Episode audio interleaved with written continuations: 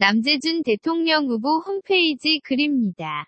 제목, 국민의 고통을 즐기는 좌익 정치, 작성자, 디아로님.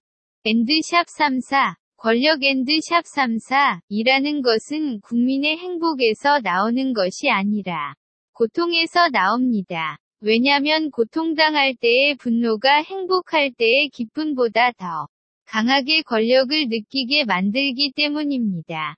사람들은 즐겁고 기쁠 때는 그 원인을 찾지 않지만 괴롭고 고통스러울 때는 반드시 그 원인을 찾습니다. 남에 위한 행복이라면 돌려줘야 하거나 보은해야 하므로 원인을 찾지 않으며 원인을 알더라도 무시합니다.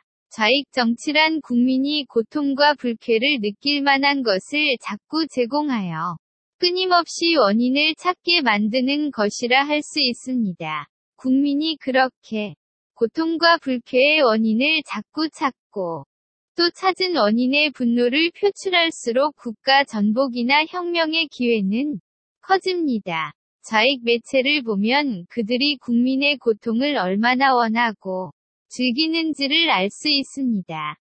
그렇게 국민을 고통스럽게 만든 후 찾아가 위로하고 호의를 베풀고 격려해주면 국가 정부에 대한 국민의 적개심은 더 커지고 좌익 권력은 막강해집니다. 그러다 예기치 못한 대형 사고로 국민이 사망하거나 국가에 저항하다가 죽은 순교자가 나오기라도 하면 좌익 권력은 폭증하게 됩니다. 좌익은 오늘날까지 반세기 넘도록 국민의 고통을 즐기고 있었습니다. 언제까지 즐길 수 있을지 두고 볼 일입니다.